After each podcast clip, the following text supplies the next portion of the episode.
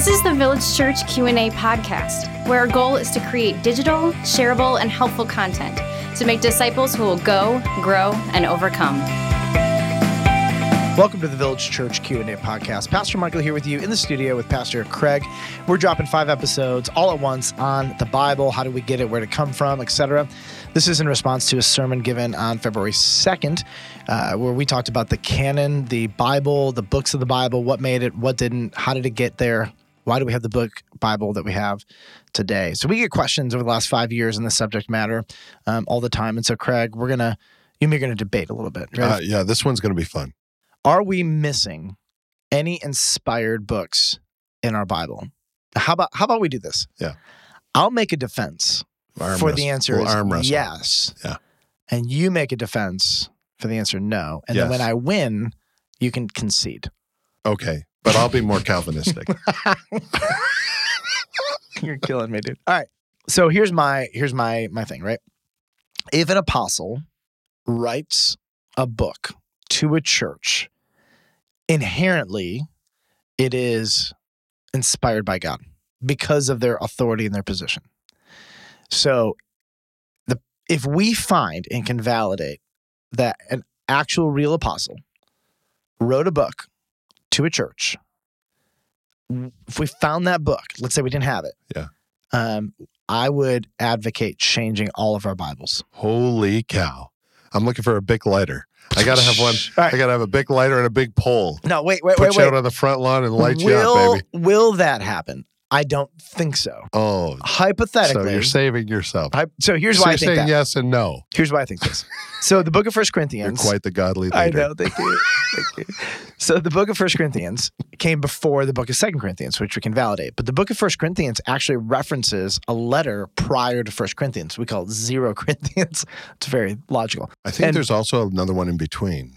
Yes, there actually may be. So here's what happens in 1 Corinthians chapter 5 verse Mhm. 9. Paul says, "I wrote to you in my letter not to associate with sexually immoral people." Well, what letter? It, it doesn't seem as though he's, he's referencing th- this particular letter that he's writing in, but there seems to be a previous letter. And it's probable there are actually multiple letters from Paul to local churches that we don't have. So, aha. aha. So we have out there in the ether somewhere Mhm. letters written by an apostle to a church, and we don't have them. The second one is a letter that would be called the letter of the Laodiceans, um, and so Colossians four sixteen says, "When this letter had been read among you, not not the Colossians, it seems to be another one." Have it also read in the church of the Laodiceans, and see that you also read the letter from Laodicea. What letter? What is he talking about? We don't have that letter. What? What if we found that letter? So you're. Change the Bible. just I gotta. I, Drop the mic. We can just leave. I mean, it's. oh no! I- Wait, wait, I wait, wait, like- wait, wait. I feel You like need- we're good. You need to be balanced, brother. All right. So, so we need to change the Bible. Uh, I'm turning in my grave. All right, listen. That, so that's like a is, is it a GIF or GIF? You know, like you just put a picture of me. We need to change the Bible. That would go into that would go into eternity. That's my legacy. okay, so so I have several problems with you at this point. with me. Uh, the main one is I you're you're working under the assumption basically that anything an apostle writes to a church is going to be inspired. That is an assumption. It it is. I would put the burden of proof on you to tell me why that assumption is wrong. So any book that we have in scripture that has been providentially preserved by God has been passed on to us. Any book that we don't have in scripture has not been providentially preserved by God so that we don't receive it today. So instead of putting the onus on the individual who's writing the book and everything that the apostle writes is inspired, which I would have more of a problem with, Mm. um, I would rather put the onus on God and say He is capable, able, and and and in His master plan, He has preserved a group of books that were agreed upon, preserved divinely, and included in the canon, so that we could have those books. We were never intended to have uh first corinthians before you know the first first corinthians or the middle Corinthians, first yeah. corinthians we were intended to have first and second corinthians that's what we are intended to have and so i, I believe that when, when you when you put the onus more upon the apostle the apostolic authorship rather than the divine providence of god you're going to run into a problem So I can agree with everything you said and then play a little hypothetical game. All right. That's our If we found it, Yeah. It could be, let's talk about the providence of God, that God wanted to communicate through scripture uh, something really powerful for this time and season that is apostolic, consistent, orthodox. Now you sound like a Gnostic. You literally No, no, sound no. like a the difference is that there's not new revelation. It's still revelation not being revealed until a certain time. So it's not new revelation. Like there's nobody's making up new scripture. Like that's not the point. The idea is that it's old scripture Uh, that what if we found it in God's providence?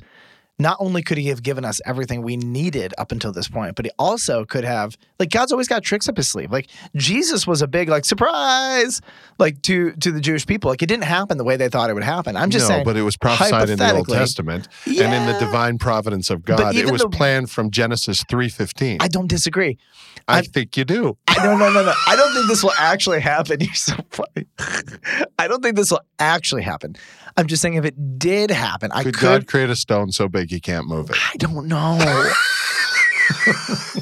Okay. Well, I do. Yes. So, so what is it? Yes or no? I'm kidding. so yeah. Uh, no, but the point is, hypothetically, you could also play the providence card if something like that happened, right? That God has never left us without what we needed, and it could be something that is is that God drops on the world to validate the authenticity of Scripture. All right, the- so we are going to just huge disagree on I this. I love it. At the end of the book of Revelation, uh, there's literally a, a a chapter at the end of the book of Revelation that if you uh, that says if you add or take away from the book, uh, you you are going to get all the plagues written in it, right? What book? I know. I knew you were going to say that, but I would say The book of Revelation. I would say I will not add to it nor take away from it. I it. would say it's not only applicable to the book of Revelation, but it's applicable to all of Scripture because in the divine providence of God, Revelation comes last and that verse comes last. And if you look at it as a book, you will find that uh, Genesis and Revelation are incredibly identical. It's almost a Mhm. key, It's uh, powerful. chiasm that, that takes place there because you've got. In the beginning, God rules. At the end, God rules. In the beginning, there's a tree. At the end, there's a tree. In the beginning, there's a river. At the end, there's a river. In the beginning, there's a garden. At the end, there's a garden this book is meant to be a complete book, Genesis to Revelation. and so I would say um, there's enough evidence to say that when God says, if you add or subtract anything from this book, not only Revelation, but also the complete canon, inspired by God and put together by men who were, I believe, used Sounds like God. you like hypothetical inference as much as I do. oh my word! My goodness. All right, can we agree on a couple things? Uh, it's probably not going to happen.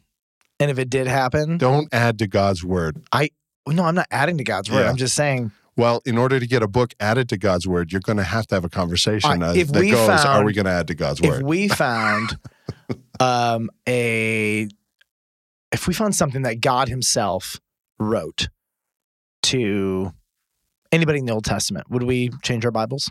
I'm not even going to answer that. That's uh, could, would God make a rock so big he can't move it? Oh goodness, That's- goodness, goodness. No, All right, what was the question we were answering? Are we missing any inspired books in our Bible? The answer is no.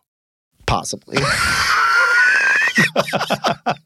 now, should we be adding to the Bible new writing? No. Does it have to meet all the criterion hypothetically? Yes. Will it happen? No.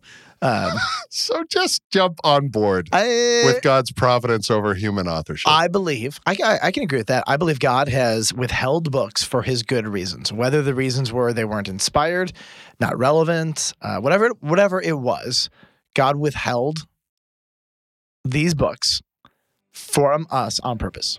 Ag- yeah, I'm good. I'm good with that. But what if this cough is killing me? All right. I want to invite you back next time when we answer the question why do Catholics and Orthodox have extra books in their Old Testament canon? We'll see you then.